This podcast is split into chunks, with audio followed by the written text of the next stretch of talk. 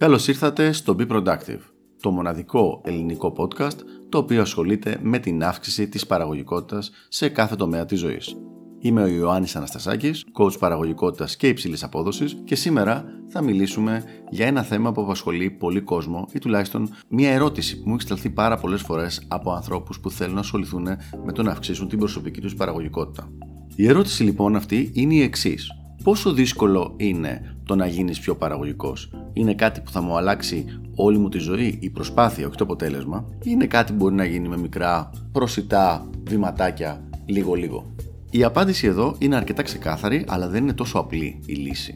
Πραγματικά εξαρτάται. Έχουμε περιπτώσεις ανθρώπων που πραγματικά τους έχει τραβήξει σε ένα πολύ βαθύ πηγάδι η προσπάθεια του να γίνουν πιο παραγωγικοί με αποτέλεσμα να αγνοούν τις κοινωνικές τους σχέσεις, να μην βλέπουν άλλα σημαντικά μέρη της ζωής τους και να ασχολούνται συνέχεια με το θέμα της αυξημένης παραγωγικότητας και το να φτάσουν την υψηλή τους απόδοση που έχουν θέσει σαν στόχο στον εαυτό τους. Αλλά δεν είναι καθόλου καθόλου απαραίτητο αυτό και θέλω να είμαι πολύ ξεκάθαρος. Εξαρτάται από τον καθένα από εμά. Δηλαδή, στην αρχή, όταν ξεκινάμε να ασχολούμαστε με κάποια πράγματα τα οποία θα αυξήσουν την παραγωγικότητά μας, όπως τα προηγούμενα ε, βιντεάκια, τις προηγούμενες συμβουλές που έχουμε δώσει σε αυτό το podcast, τα αποτελέσματα είναι συγκεκριμένα και αρκετά μεγάλα. Όσο αυξάνονται τα πράγματα τα οποία προσθέτουμε στην καθημερινότητά μας από αυτά τα tips ας πούμε, από αυτές τις τεχνικές, γίνεται όλο και πιο παραγωγική. Υπάρχει όμως κάποιο σημείο το οποίο είναι όπως λέει το Law of Diminishing Returns όπου diminishing returns σημαίνει φθήνουσες αποδόσεις που με απλά λόγια σημαίνει ότι όσο πιο πολύ ασχολείσαι τόσο πιο μικρό θα είναι η έξτρα βελτίωση της ζωής σου που θα δεις σε οποιοδήποτε θέμα. Αυτό δεν είναι κάτι το οποίο ισχύει μόνο στην παραγωγικότητα. Πάντοτε το έχουμε αυτό το πράγμα. Δηλαδή, ακόμα και στη μελέτη ενός μουσικού οργάνου ή στη γυμναστική, οι πρώτες ώρες προσπάθειας φέρνουν τα μεγαλύτερα αποτελέσματα και μετά για κάθε έξτρα ώρα προσπάθειας που γίνεται, πάλι υπάρχουν αποτελέσματα, αλλά είναι μικρότερα. Οπότε λοιπόν, τι να κάνει κάποιος ο οποίος μόλις ξεκινάει την προσπάθειά του; Σίγουρα επουδενή να μην κάθεται να σκέφτεται με το να αλλάξει ολόκληρη τη ζωή του επί τόπου. Χωρίς να πω ότι είμαι αρνητικός σε αυτό το θέμα, δεν ξεκινάμε με αυτό.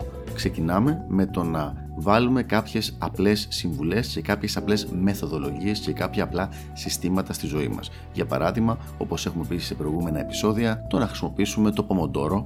Ένα άλλο παράδειγμα στο οποίο επίσης έχουμε αναφερθεί είναι το να κάνουμε τη λίστα μας με τα πράγματα που έχουμε να κάνουμε από το προηγούμενο βράδυ και ένα άλλο πολύ ωραίο παράδειγμα επίσης είναι το να χρησιμοποιούμε το πιο χρήσιμο setting του κινητού μας το οποίο είναι το flight mode, η λειτουργία πτήσης. Αυτά λοιπόν είναι απλά πραγματάκια τα οποία δεν χρειάζεται να κάνετε κάποια μεγάλη αλλαγή στην καθημερινότητά σας για να μπορέσουν να φέρουν πολύ ωραία και πολύ σημαντικά αποτελέσματα.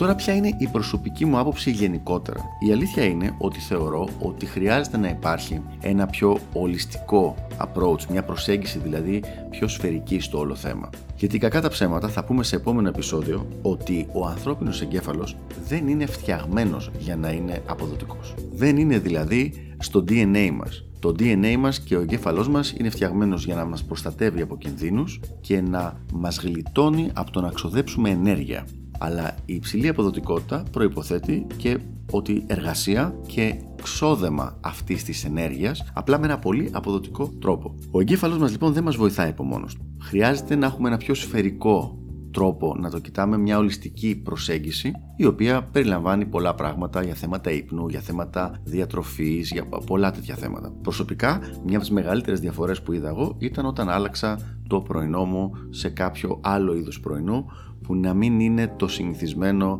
με τα δημητριακά, με το γάλα, με, την, με το χυμό κτλ.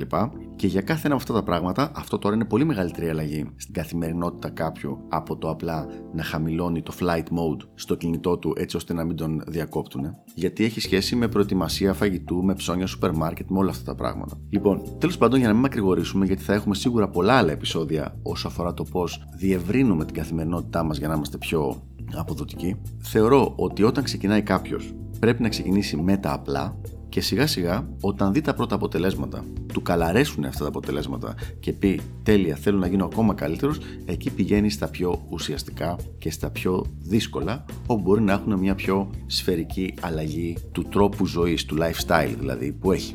Λοιπόν αυτά για το συγκεκριμένο θέμα, ελπίζω να βοήθησα λίγο στην απάντηση της ερώτησης και τα λέμε στο επόμενο επεισόδιο του Be Productive. Γεια χαρά!